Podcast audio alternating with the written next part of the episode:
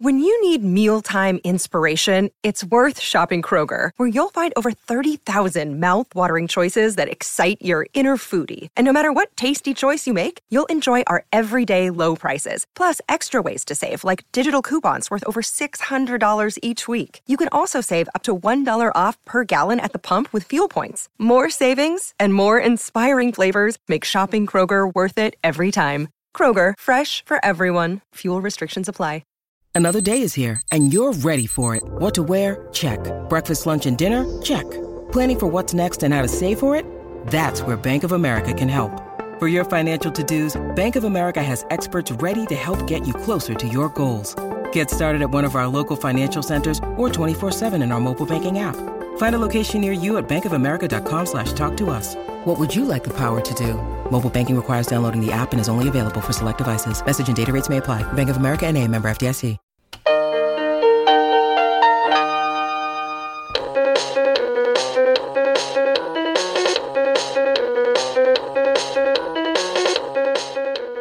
Hey, everybody. Welcome to Profoundly Pointless. My name is Nick Vinzant. Coming up in this episode, freestyle cliff jumping and Halloween songs.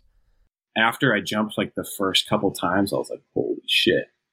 Like, this is crazy. Like, this is insane. I kind of want to go higher. I'm always scared. Everybody's always scared. It's always like, well, that's a long way down, and you're you're excited, but you're scared. And if you're not scared, you're probably, there's something wrong. Oh, you have to. You can't just do a cannonball and, and not tell anybody. Like, you're screaming cannonball amidst your jump, like one hundred percent. I want to thank you so much for joining us. If you get a chance, like, download, subscribe, share. We really appreciate it. It really helps us out. So I think that pretty much everybody at some point in their life has jumped off something fairly high into water.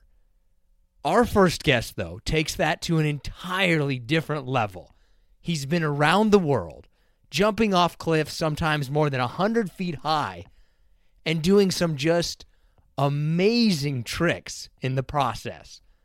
This is freestyle cliff jumper, Jay Briggs. How did you get into it? And what I mean by that is, like, when did you really get hooked? Not like the first time you went, but like, man, this is my thing. I know you said not the first time, but kind of the first time was actually when I was like, whoa, this is super sick. Because like I was, I've always been an athlete like my whole life. Like, after high school and sports ended, like I just went to a community college. So I got really into like competitive gaming, like, and would go to tournaments and stuff like that. And just like to compete, like that competitive edge to make me feel like an athlete still. But when I was like twenty-two, I bought a GoPro and I was like, I got to do something cool with this. Like, I'll figure it out. And I saw some random girl on my Instagram that I, that I went to high school with. She posted that she was like near these cliffs. And I was like, oh, that's really cool. Next weekend, I drove two and a half hours up there with a couple friends. And we were on like the edge of a twenty foot cliff. It's like, whoa, this is huge. But in hindsight right now, that's nothing. Like, I would do it with my eyes closed, like whatever. But after I jumped like the first couple times, I was like, holy shit, like, this is crazy. Like, this is insane. I kind of want to go higher. And so literally I was hooked like then. And from then on, when I was twenty-two, so that was like seven years ago, every, like, I go a little bit higher. And then, like, as soon as I get home, I'm like, cool, what's a little bit higher? Where can I go? What's cooler? What's better? What's whatever? And I immediately started doing that. And then I, I, I haven't looked back. What was the, why did you get hooked though? What was it about it? It was something super new. Cause like once you started to get kind of like higher, and it's like, it's almost like, like even when it's twenty feet, it's like, essentially it's like, it's almost like risking your life. And it's like super adrenaline. You're like, holy shit. And you think about it and you're like, okay, maybe I shouldn't have done it like that. twenty feet, not so much. But when you get up to higher stuff, like sixty, seventy, eighty, one hundred plus feet, you know, you can really hurt yourself.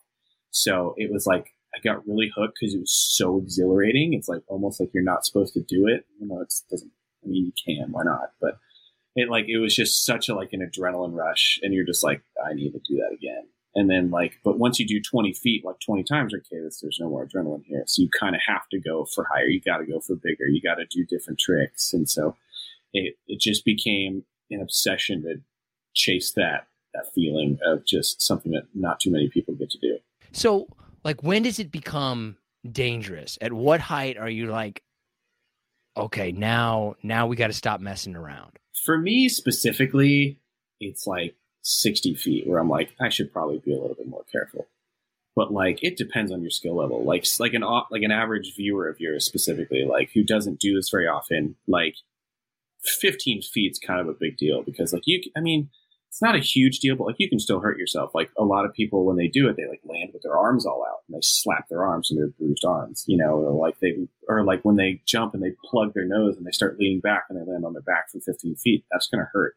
So like, but for me, who's somebody who's like super controlled, and a lot of my friends are too, you know, like fifty feet, sixty feet, you're like, yeah, if I flop, it's going to suck. But like, now I should probably take it a little bit more serious and make sure I don't mess anything up. Like when I think of flopping, I'm thinking like a belly flop. And I would yeah. imagine that that would kill you. No, I've, so when I was in Slovenia about a month ago, so there's, there's this hotel on the side of a river that let us put a trampoline on their balcony and jump off the, the, the trampoline off their balcony into the river. And that was like forty feet below. Right. I flopped pretty bad straight to my back doing a trick I've never tried before and was spitting up blood for about a day. So you're not going to die, but it sucks. Like I watched a girl break her back from forty feet and cause she like, she landed in like seating position and it just compressed her spine. Right. If you don't do it right, if your body's not, if you haven't trained for it or whatever, it's going to suck. I've, I've seen people flop from over a hundred feet and they come out totally unscathed. I've seen people flop from forty feet and break their back. It's, it, it, it all depends on everything, right? It depends how you land. It depends on what kind of water you're in. Like if you're in quarry water out in Vermont where it's flat, it's going to hurt a lot more if you land into, into like the froth of a waterfall as like the waterfall's landing. I guess that, you know, the big, the kind of the question that, that, that I would have is you're going to push it. You're going to push it. How do you know, how do you keep yourself from pushing it too far? It's all internal. Like there's a lot of cliff diving and cliff jumping is visualization. Like when you start to get up to these high cliffs and high jumps and stuff like that, or even if it's not even like as high, but it's like something that's like either kind of sketchy or unique or whatever it may be. Like specifically, there's a place in NorCal, I'm not going to disclose the name, but there used to be a, a crane that would go over the water. It's like an old gold mining claim that had a crane. And people jump off it. It's about eighty feet. And at that time, I've jumped over eighty feet multiple times. But I've been back to that place like four times. And I've, every time I got up there, like I just wasn't feeling correct. I couldn't like I couldn't visualize what I was going to do safely. Like every time like I went through my head, like what trick I was going to do, like something would go wrong in my head. So I'm like, cool, it's time to back down. So a lot of the times it's just visualization. It's how you feel that day. There's been times where I've backed down from jumps that are like forty feet. So I'm just like, dude, I'm just not feeling it right now. Like something feels off. I'm going to, I'm going to step back. Cause a lot of the times if you push back that you're like, yeah, I don't really feel that good, but I'm just going to do it anyway. Like that's what you get. So it's a lot of just mental in your, in your head, how you feel on that day is kind of where it, you kind of start and stop. Well, at least for me specifically. So it's not one of those things where like, oh yeah, I'm a little scared, but I got to push through this. It's like, ooh, if I don't feel it, I'm backing out. Cause I'm always scared. Everybody's always scared. I mean, there's times where I'm at like a forty foot cliff. I'm not really that scared, but like, even when you're at like a hundred feet, it's always scary, right? It's always like, well, that's a long way down and you're, you're excited, but you're scared. And if you're not scared, you're probably, there's something wrong because you need to be afraid of what you're doing when it comes to cliff jumping like this. Like, and especially when we're up hundred plus feet, which we do all the time, it's, you need to be scared. It's, it's good to keep yourself in check knowing that like, even though you're scared, like, you know, your body's going to take care of it type of thing. Being scared is normal. But if you're like, I'm not visualizing right, I'm not feeling what's going on right now, I'm going to just step back. So is there a special way that you're landing? Or am I landing the same way if I go off a diving board in my buddy's backyard? When it comes to stuff like what we do, it's, yeah, it's feet first. Um, you could either land a little bit forward and like, it depends on how high the jump is, obviously. But say you're like eighty plus feet, you land a little bit forward. That can hit you in the jaw and knock you out if you don't do it correctly. It's happened. I've seen it happen. Or if you land a little bit back, you can slap the back of your head or you can slap and you can really hurt your spine if you land kind of like with your butt out. So it's like, it's always, you need to, you try to be straight up and down on every jump. Really? Yeah. So what, what kind of in the community is more impressive, to do like a trick off a forty foot jump or to just go higher? What's kind of the main thing that people are trying to do?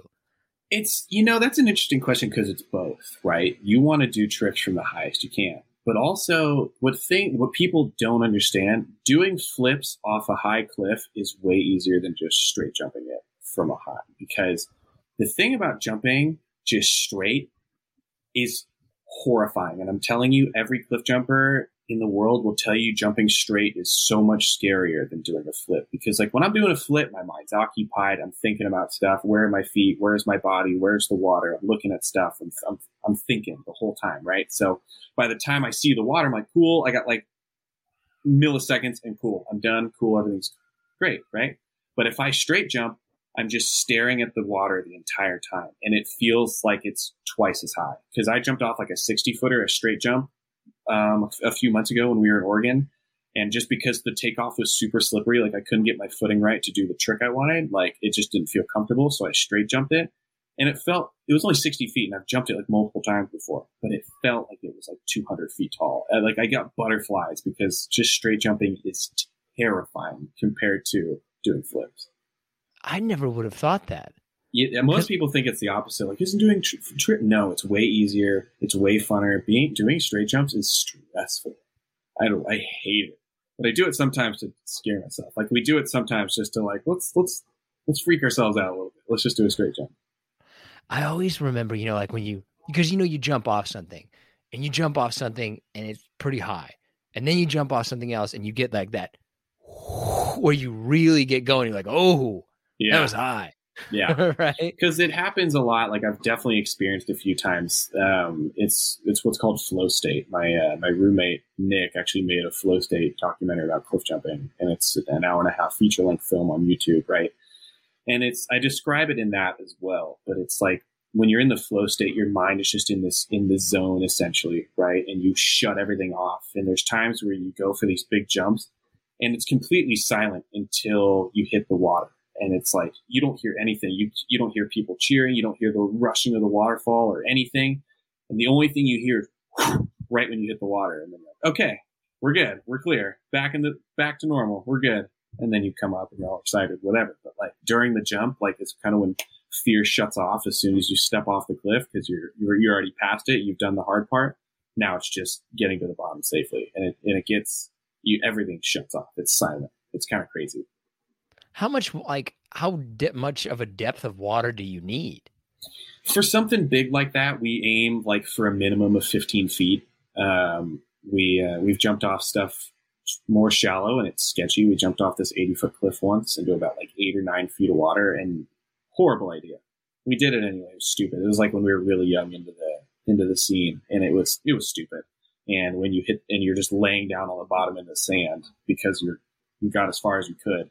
Um, it's not good, but you, so you aim for about fifteen feet. That gives you a good enough stopping point. Cause even if you do touch bottom, likely you won't touch it hard. Yeah. Yeah. Water's and a great. Lot of the times, like with us, we wear shoes or not anymore, really. It's barefoot mostly, but you wear a lot of wetsuits and stuff when, when you come to high heights like that, because it's a, it's a safety thing. Cause say you were to hurt yourself, you, you float back up to the top. If you're unconscious, if you're in a wetsuit, you'll float to the top because they're super buoyant. So we wear those on big ones in case you hurt yourself and you need essentially assistance, right? So wetsuits really slow you down in terms of in terms of like how deep you need the water to be. I was wondering about that because I saw some of your Instagram videos and everybody was wearing a wetsuit, and I just assumed the water was cold. And I kind of was, I kind of thought like, these guys are so tough, but they're worried about some cold water. I was it's, wondering. It's usually never for cold water unless we're doing like winter jumping, and we do winter jumping when it's like snowing, right? And it's then you're like wetsuit because it's cold type of thing. But usually when we get to high heights, we wear wetsuits strictly for safety factors. Is it when you look at it, like, is it hard to find good places to be able to jump, or are they just everywhere? Depends on how creative you are also. Like when we went to Slovenia, right, they don't have a ton of jumping spots, but if you know people and you can jump off their their hotel balconies, or if you find an insanely cool bridge to jump off of, then yeah, it's sweet, right? But if you don't know what you're looking for, it's yeah, it's really hard. And if you don't know what you're looking for, you don't know like what to look for, like in the beginning when it comes to like how sheer the cliff is, like does the water look deep? Can you read something online that says like, no, it's a really deep pool, whatever. If, if you know what you're looking for, it's pretty easy, but it's, it's not if you don't know what you're doing. Are you ready for some harder slash listener submitted questions? Yeah. Let's get into the weird ones. Let's do it. Better, better jump, cannonball or can opener? Can I tell you a funny story about a can opener? Yup. We're, so we're in this place in NorCal, and we're at this spot, um, and this guy was drunk and he's cliff jumping, which is a horrible mix, right? And he's there, and he goes, I'm going to go to the, the sixty-footer and do a can opener. I'm like, absolutely don't do that. One, you've been drinking. Two, as soon as you reach for your knee, all your weight's going to go back, and you're going to flop. You're going to really hurt yourself. Like sixty feet's like no joke. And he goes, okay, okay, I won't do it. He goes up there. He does it anyway. Lands flat on his back, ruptures his frickin' spleen, and has to. And the funny thing is that this spot is right behind a hospital, like about two miles behind a hospital. So he hiked to the dang hospital. Like, I frickin' hate can openers after that. So cannonball is the straight answer for me. Do you have to? I feel like you have to call it out though. Oh, you have to. You can't just do a cannonball and, and not tell anybody. Like, you're screaming cannonball amidst your job, like one hundred percent.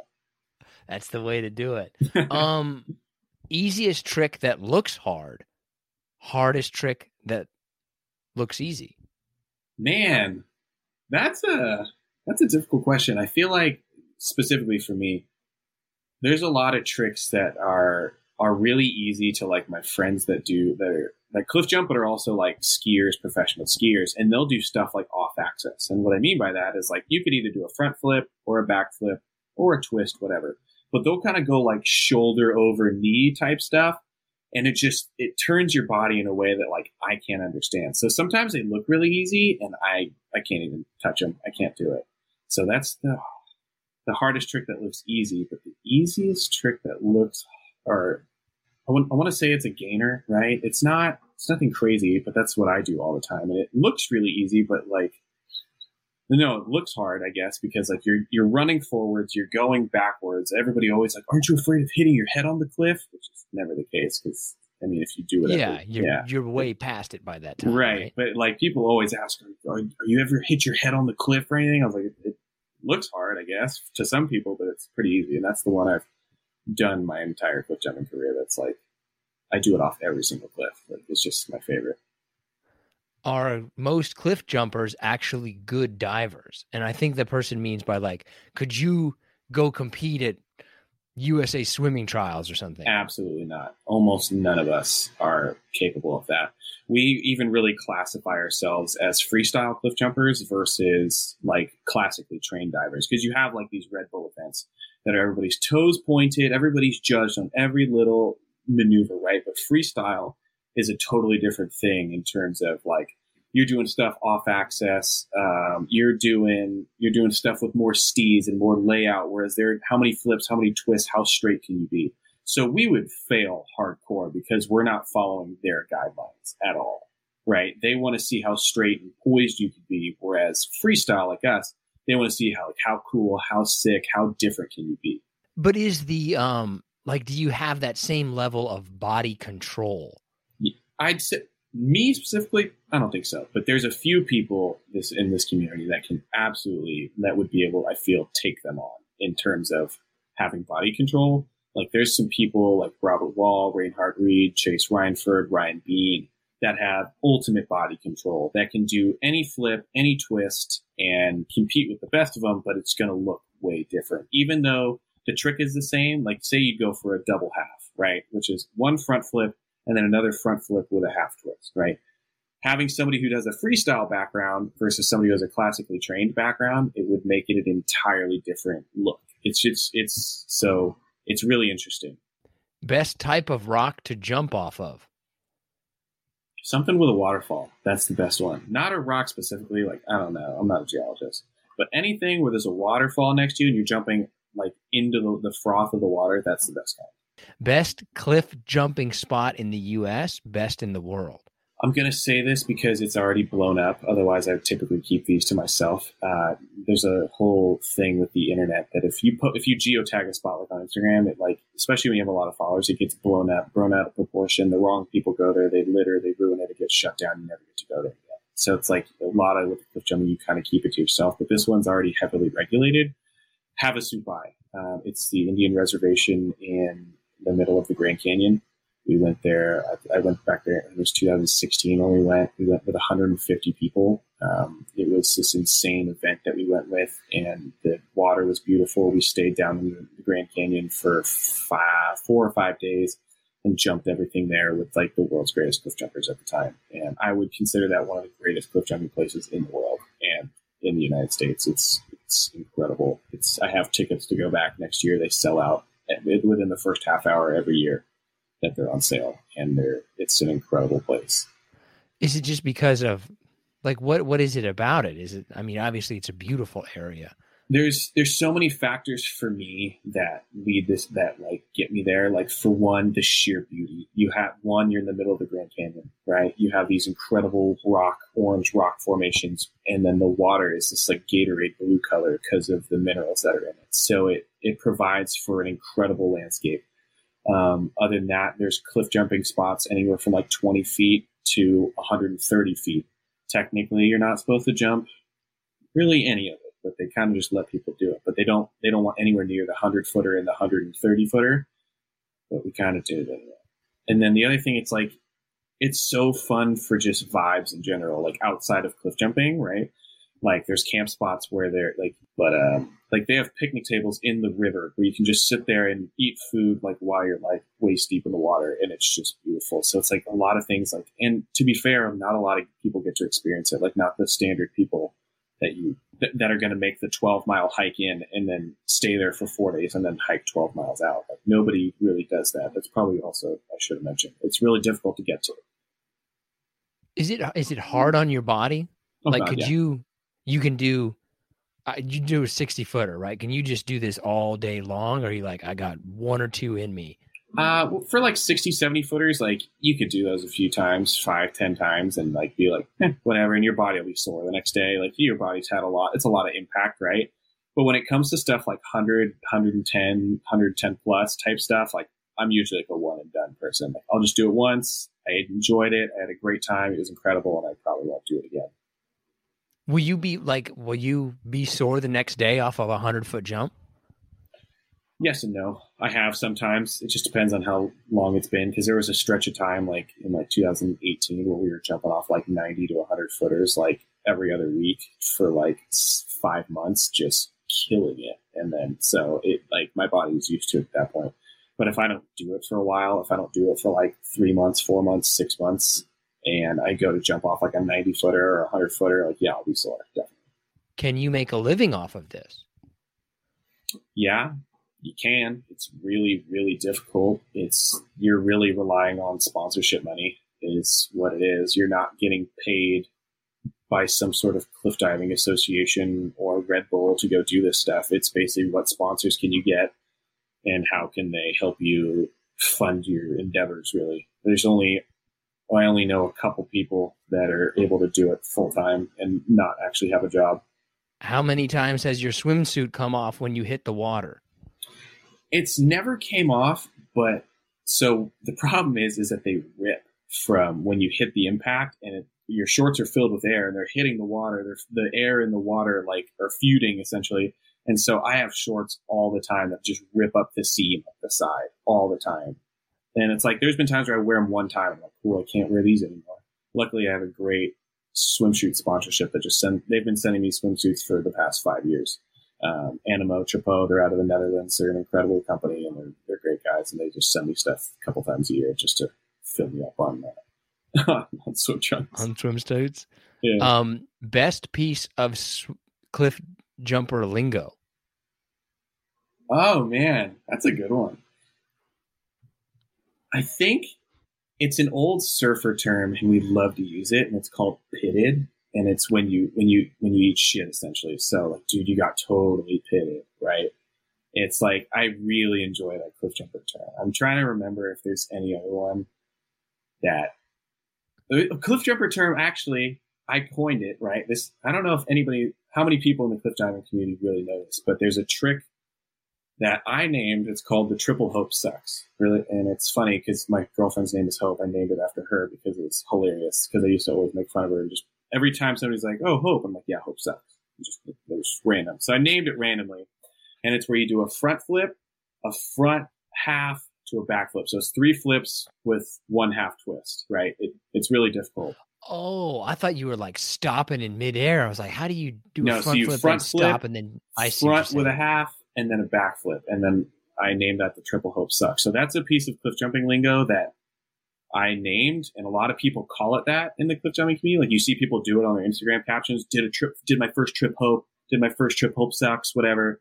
But I, I coined that. I just want, I'm proud of that moment. I didn't, I haven't contributed an insane amount of stuff to the cliff jumping community besides like helping pioneer like new spots and stuff, but that's something I got. That's nobody can take that away from me. Does she appreciate that? Or she doesn't care. She's hilarious. She's, she's such a good sport about everything. She's, she's incredible. The other part of that is worst piece of cliff diving lingo. Your lingo, you're like, God, people stop saying that. Worst piece of cliff jumping lingo.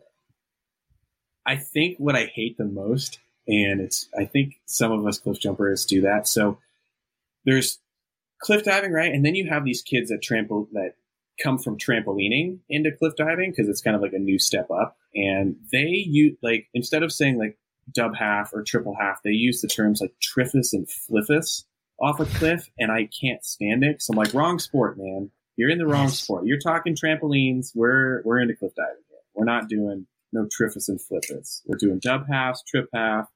We're not using your terms. And I, I that's something like, I know it's super minor. It's not like I don't like the guys. It just, it bothers the crap out of me.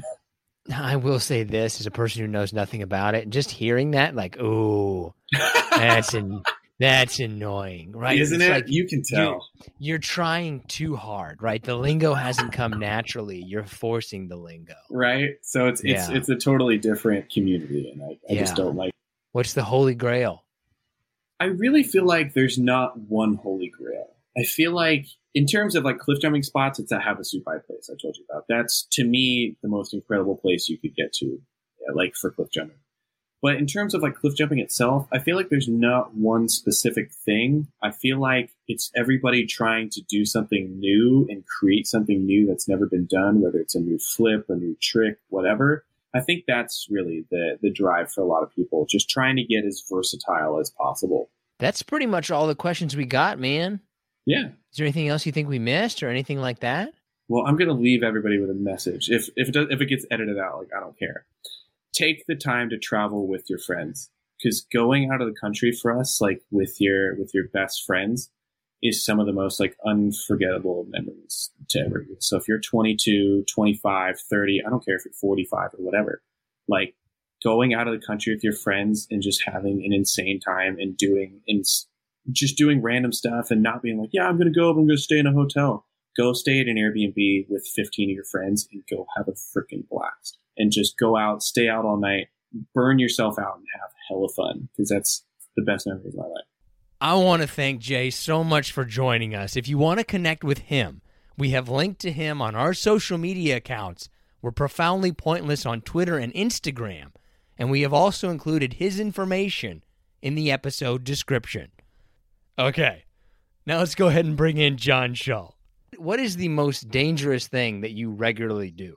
I mean, I, I guess that's subjective. I, don't, I mean, I would say every time I get into a car, it's dangerous, but that's boring, right? Nobody wants to hear that answer. Yeah, that is kind of boring. I was going to say mow the lawn. That's also really sad. How old's your mower? I mean, if you got a pretty old mower, like my mower is like four years old and the blade could legitimately come off at any second. And I don't exactly take any kind of precautions by avoiding rocks. At least three times while mowing the yard, I think this blade's coming off and chopping off my legs. Do you think that's do you think that's sad, though, that at this stage in our lives, the most dangerous, like riskiest thing that we do is mow the yard and drive to work? Mm, I mean, I, I don't I know. I mean, I, I would ask, I mean, what's something it, it, unless you have a profession to where you're, you know, I don't know, whatever, at a zoo working with tigers every day. I mean, what's a normal person do every day that's dangerous? It probably legitimately is just driving to work is the most dangerous thing that people do. You could say going up and down the stairs is dangerous, but then at the same point, it's like, well, if you fall down a flight of stairs, you might break a leg, but you're probably going to survive. You get hit by a car. Eh. that seems to be the natural progression of life. Like in your twenties, you're probably doing something actually risky, like jumping off of cliffs or riding your motorcycle. But as you get older, then it becomes driving, and it's driving until you get to the age where it's walking downstairs. Some people would say just getting, you know, waking up every morning is the most dangerous thing. Like, are we are we missing out on life because we're not taking these kind of risks? I, I don't think I am, but because I, I had I had a great time in my twenties. I'm not saying I took risks every day.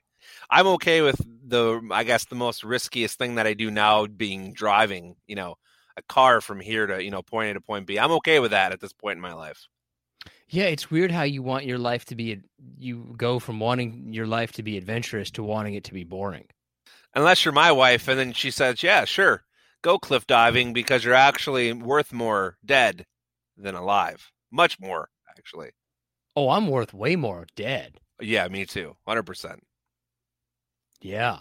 So then wait a minute. If we killed each other, do we cash in on our life insurance policy? I, I guess if it's considered an accident. Okay, man. You've been talking it up for episodes. What's the big October candle of the month that you've been going on about forever? Well, I mean, I, I have to go. I've been, I was actually pretty excited about this. Um, I'm going to have to go with Fall Festival from, from Bed Bath and Beyond as my favorite fragrance of the month. That sounds pretty generic, and I was hoping for something like pomegranate pumpkin berry. Well, no, I mean, I mean, I could go into a couple other. I mean, you know, I, I had written down some Halloween ones here that I, I've had in the past, like Witch's Brew, which is a, a different kind okay. of candle. Um, Be Thankful, which is more like Thanksgiving, but it's it's folly. Haunted Hayride I've had before. Uh, Spooky Spider Cider. I don't even remember having that, but I wrote it down as, you know, having it. So can you, okay, with your candle. So for people who aren't familiar with this, John is a huge candle fanatic, and he spends legitimately one hundred dollars a month, if not more, on candles. His record is, I believe, three hundred dollars a month in candles. Can you walk into a room and identify the the scent, the candle scent, the specific candle? Yeah, because I'm, I have discussed this before that I usually burn one all the way through. No, not your house. Somebody else's house. Oh. um, if I'm not correct, like I'm in the ballpark. Like if I might not get the exact name, but I'll say like, oh, that has a hint of, you know, nutmeg or cinnamon. And that, you know, it'll lead me to the to the root, so to speak. Yeah, I know. What am I talking it's, about? It's it's so lame, but yet impressive at the same time. It's uh, you know, anything uh, spiced apple too, like spiced pumpkin apple. Those are good ones too. Anything spicy right now because the weather in a lot of parts of the country is changing from uh, warm to, you know, cooler. So. You sure about that? Sp- well, not where I live, not in Michigan right now. I don't know what the F's going on, but... Uh... Well, dude, that's the future. uh, okay. All right, let's move on. All right, moving on here. Candle of the month. Candle of the month to uh, some shout-outs here. Uh, we'll start with Vince Hernandez. Appreciate you. Sarah Peters. She has the handle of the of the week, by the way, with at real Sarah Peters, because I'm at the real Shull, so... Anyone with at the real, I appreciate oh, a little more. Oh, so it's somebody else who couldn't come up with a better name. Don't worry, Sarah. We uh, we still like you. Don't worry. Uh, Courtney, uh, at Motor City forty-two, another one that I appreciate, a local Detroit listener. Uh, Riley. Here we go. Does she actually live in Detroit, or is she a fake Detroit person like you who claims to be from Detroit but actually lives outside in the suburbs? You know, she didn't say where she lives. I know her her uh, her tag had, you know, Pistons fan and Tigers fan, but uh, who knows? She's probably she a suburbanite. A, she had an, an area code in there, though, right? No, I it, no, it was just the number forty-two. Oh, okay, okay. All right, uh, Riley, go back to you. Uh, Allison, Joel, Rosie May, Caitlin, Diana, and Brian. You all get the uh, the special shout-outs for the week on the tail end of a very special candle segment. So I appreciate, we appreciate all of you. Uh, is it Brian with a Y or Brian with an I? Brian with an I. Okay. I appreciate, I I would say that in general, I like Brian's with an I more than I like Brian's with a Y. But it's reversed for Ryan. Now, I like Ryan's with a Y more than I like Ryan's with an I. So the Brian-Ryan ratio is reversed for me there. I guess I've never, uh, I, I, I'm not sure I I know anyone that's with an I for Ryan, like R I A N. I'm not sure I know anybody. I can think of one person. Brian. Ryan Russillo. Cool guy. Cool. Is it a man, woman? I assume a man. Likes to party. I know yeah, that. Yeah. Likes to, or at least he used to when he got busted for oh, breaking boy. into somebody else's hotel room. Allegedly. um, yeah. Uh, Allegedly. Brian, I, I guess I I know way more B R I's and B R Y's, so um, I'm probably going to say I'm going to stay equal parts douchery on both spellings. Okay. Okay. So going against all Brian's. All right. Pissing off all Brian's here.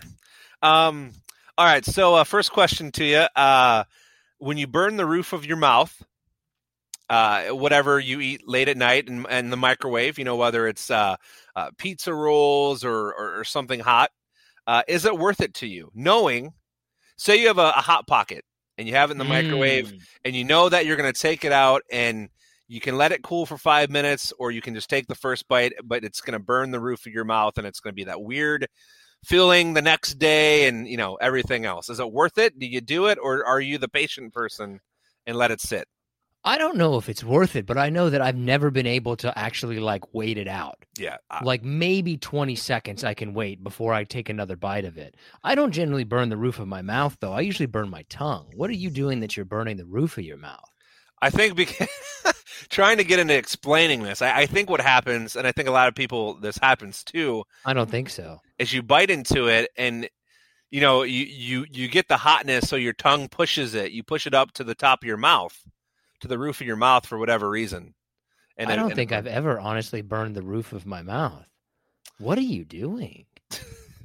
I don't think, I, I really don't think it's that uncommon. I really don't. There's no way, though, that you're only burning the roof of your mouth, because if you used your tongue to then push it up to the roof of your mouth, you would burn your tongue at the same time, unless you're somehow developed this eating technique in which you go teeth and then straight to roof of mouth.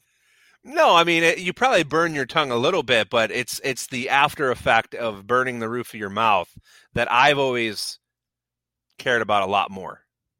Okay, that makes a little more sense. Because I don't think that I've ever burned the roof of my mouth. And quite frankly, if I did, that would be one of those things like, ooh, I've learned a lesson here, because that sounds pretty horrible. But in general, like if I burn my tongue, I'll wait maybe twenty seconds before trying again. And then I'll do that weird like like teeth eat thing that people do. Yeah. But there's yeah. no waiting involved. Maybe I'll throw it in the fridge for a minute. Wow. I mean, you're really dedicated. I just... I just go for it. I don't even you wait. Just go right for it. Wow. Yeah, just burn the roof of your mouth. Just yeah, I'm su- I'm surprised you you kind of, for those who can't see us on video right now, Nick's giving me some funny faces like I just spoke alien to him. I don't think it's that uncommon. I think it's a pretty commonplace thing. Okay. All right, good talk. We'll see you out there. All right, good talk. See you later. All right. Uh you know how a game goes. Someone came to you and said you either had to stop eating treats or meat. Which one are you giving up? Well, treats. That's pretty easy. I mean, I, you'd probably die otherwise. I mean, you can't subsist yeah. on. I guess when I think of these questions, I don't think of like you. You, you don't really think it through very well. I don't think of you thinking of it like, you know, at a realistic um, like a real, point like somebody view. Actually answering the question. Yeah. yeah, I don't give you enough credit, I guess. No, I mean, yeah, you give up treats, man. I mean, I like treats, but I like generally being alive more, and I don't really feel like subsisting off of Reese's peanut butter cups. I mean, I don't, I don't know if you. I mean, I've never done it, but I mean, vegans seem to to live pretty well. I don't know if you need meat for no, most of your life, but I mean, I'd still much rather give up treats either way. Like, yeah, you could, but I would much rather have access to a meat-like protein. Yeah, you would. Yeah, I would. The bigger and harder that meat is, the more I want to take it all down my mouth. We haven't had a good meat joke lately, so. No, we haven't. And I don't chew it fast either. I like to suck on that meat once I get it. Okay, we went too far. Let's just move on. Let's just edit, edit, snip, going to this part now. Control Alt. Yeah, all right. So uh, my, my, my current uh, events thing actually happened today. You pro- What is it? You know what it's going to be. I we really need like a drum roll here. Um, so half of social media went down today. Facebook, Instagram. How great was it? God, it was so great seeing people freak. I'm going to use this word, the fuck out today. It was so awesome watching people. I don't know what to do. Facebook's down. Instagram's down. Like, I'm going to go to Twitter. Like, it was fantastic, and I love it. Okay, so John has a huge grudge against social media. I do. Were people do. really freaking out, or were they kind of just like, I'm going to pretend to freak out, but really I just want you to retweet the thing that I just sent? Like, oh my gosh, what am I going to do now? But they're not really being serious. Because I think that ultimately, most people, they probably don't give a shit. I see, once again, I think in our age group, we're the last age group that probably don't give a shit. I think everyone below us gives a shit. I think that's their lives. And I, I, I could I could be wrong, but that's my opinion. But just because, okay, I mean, just because something is what somebody does a lot doesn't necessarily mean that's what they want to be doing. Like, I bet people, I bet people, most people were secretly really enjoyed it. I can tell you I was. It was fantastic trying to log on to Facebook and having, you know, the page does not exist error. It was awesome. Yeah. And it's nothing against Facebook.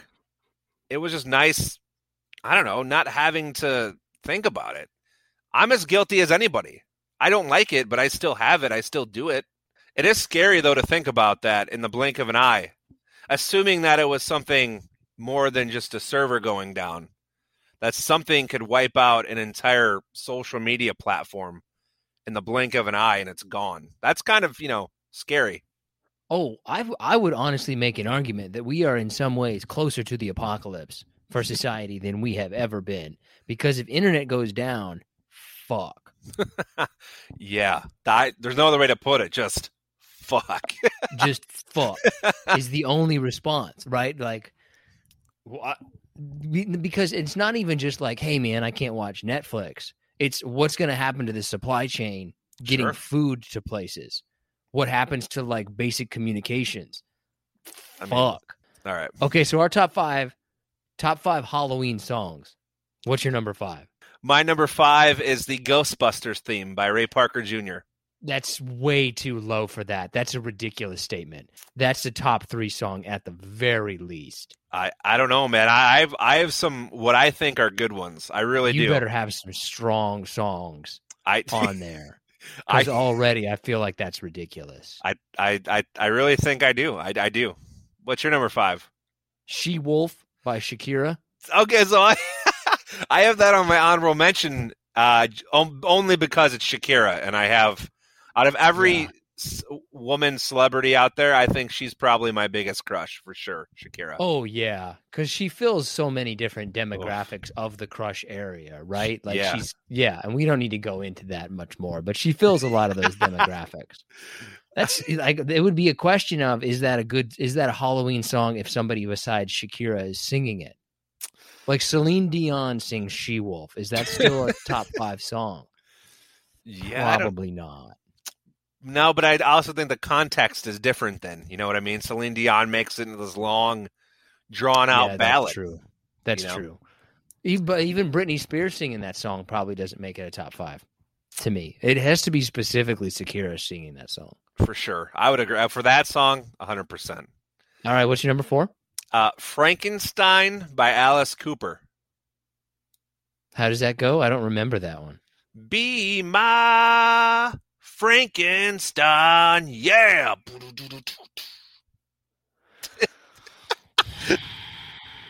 Anyways, um, that's one of those songs, though. Then I've got some in my honorable mention that it's more like a one-liner that kind of brings it around to Frankenstein, like um, A C D, like "Highway to Hell" by A C D C.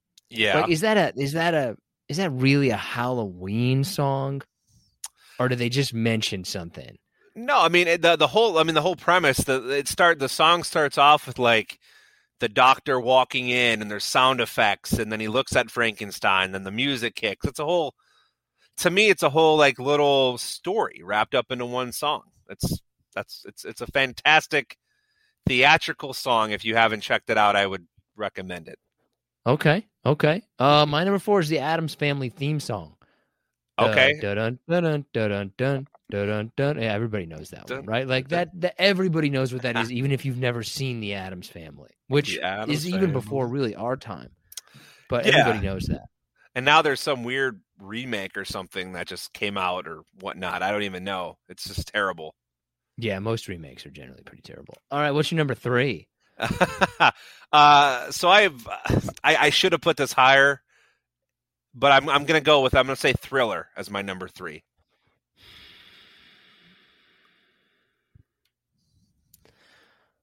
I could. There's a strong put. Like I could see it. I think you're you can't go any higher than three with Thriller. You can't. No, but I I also think that if you were to ask generations of nineteen ninety on, when you think of Halloween, what's like like mainstream Halloween and songs, what's the one song you think of? And I think Thriller is always at the top of the list. Yeah. We always we should at some point clarify. So when I say higher, I mean number higher. Like I don't think that you that, that that could be in the top three. I don't think it's third, but that has to be in the top three, I think, of Halloween songs. Uh, my number three is Monster Mash. Okay. Uh, so, I mean, I, I guess you kind of just busted my list. So, yeah, so I have Monster Mash on my list, but it's it's my number one. That's your number one is Monster yeah. Mash. Yeah. I could see that. I actually thought about putting it as number one, but I didn't. I mean, I thought about it. Yeah, it's a classic. It's been redone a few times. It's just, it's a fun song, right? It's Ooh, just I know. Good. So does that mean what's your number two then? Because I think then, given your three and one, I think that there's only one thing that your number two should be. And, and well, and it's not what you think. And this is the one I think that you're going to hate the most. But anyone who's a fan of of the holiday will get this, and that is my number two is the Halloween movie theme theme song, the Michael Myers theme song. How does it go? Um, I'm gonna like, pl- do, do, do, do, don't pull it up. You hum it like a man. I mean, it's it's it's too it's too uh, exact for me to hum. I'm gonna screw it up, but just try it. do, do, do, do, do. No, that sounds like a sound like a you know. That's I think something else. Yeah, no, it's um. Is.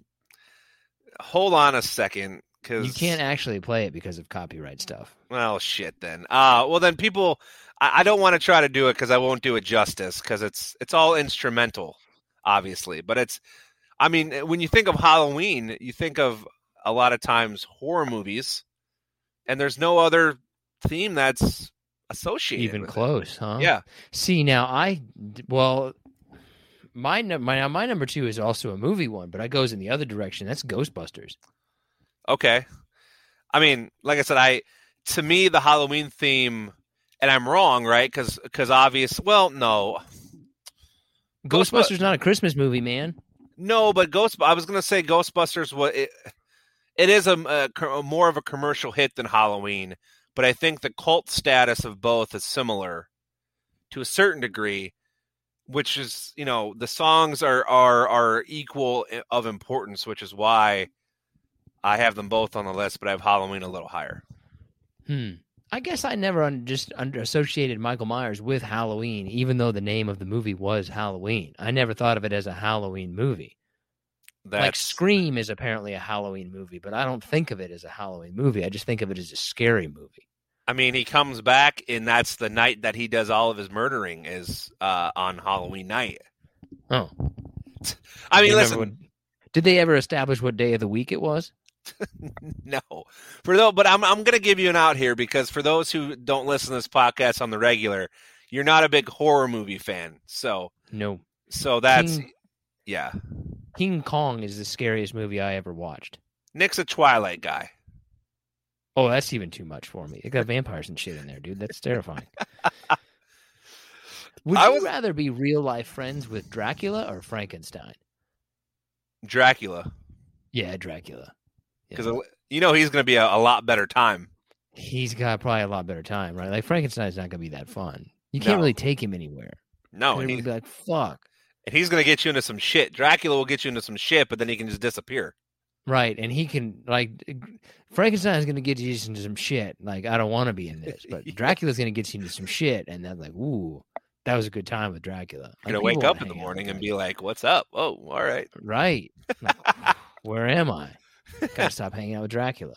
Uh, okay, so my number one, what's your number one? What was it? Monster Mash. Yeah, right? we yeah we had the same number one. No, we didn't, because my number one is Thriller. Oh, that's right. No, Monster Mash is your three. That's right. Monster Mash is my Monster three. Mash is my one. Yes, Monster Mash is my number one. Thriller, uh, I mean, I'm fine with it. I, I don't think it's number one or two, but like I said, I agree with you that it has to be in top three. So, does the controversy surrounding Michael Jackson ruin any of his music for you? Wow, that's a deep question. Um, no. Yeah, that's that's kind of like it doesn't for me, but then. Then I think about it and like, oh, yeah, it kind of does. Well, I was trying to phrase this without sounding uncultured, which I might already sound that way anyways. I, I'm not a big Michael Jackson fan to begin with. Um, mm, I, I okay. understand and I respect what he did for music, but it just wasn't my cup of tea for the most part. Okay, okay. See, I feel the same way about like somebody, for example, I'd use Tom Cruise. Ever since that came out that he was like a lunatic, I couldn't even watch any of his movies, any new ones, any old ones, none of it. Can't watch any of it. So, uh, I mean, uh, yeah, I like Tom Cruise. I don't, I mean, I don't really care about him personally, but I, I like his movies. So I, I try to separate, you know? Okay. I don't separate. I don't separate. All right. What you got in your honorable mention? I got a ton. Yeah. I, I don't, I don't have a ton. I have, a, I have a few though. Like I have, uh, Like I said earlier, I have She-Wolf. I have uh, I Put a Spell on You out of Hocus Pocus. Okay. okay. Uh, Bad Moon Rising. I don't see how that's a Halloween song. It doesn't scream Halloween to me. Yeah, it's, you know, it it, it talks about, you know, moon rising, werewolves, whatever. Uh, Black Sabbath. It's about Satan. Um, and then the one that I'm kind of surprised that neither of us had on our list is Purple People Eater. Oh, I don't remember that one, honestly. That's before our time. That's like so far before our time that like, we yeah, already, we didn't even catch any of the edges of it. Yeah. I, I mean, a lot more. Ooh, uh, let's see. I got Nightmare on My Street by D J Jazzy Jeff and the French Prince. The Nightmare on My Street. I don't remember how it goes. I don't either. Um.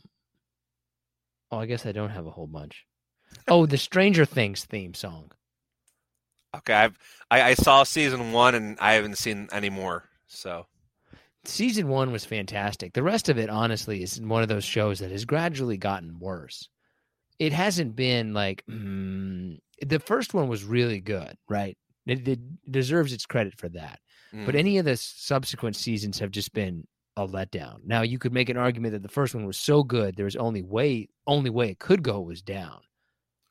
But I mean, uh, that's probably a whole discussion for another time. But I mean, what show ever is better a lot of times than after the first season? There's very few shows that can carry its weight through multiple seasons being that great, I feel.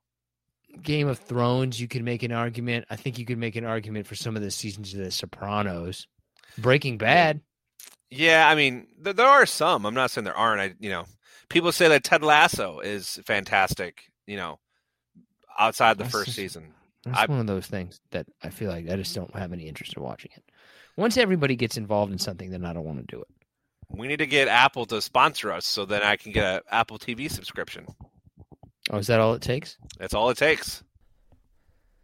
Okay, that's going to go ahead and do it for this episode of Profoundly Pointless. I want to thank you so much for joining us. If you get a chance, please leave a review. It really helps us out. And let us know what are some of your favorite Halloween songs. I was shocked John didn't put, pick Twitter. Or I was shocked that John didn't put Thriller as his number one. I really, I would assume that's pretty much everybody's number one.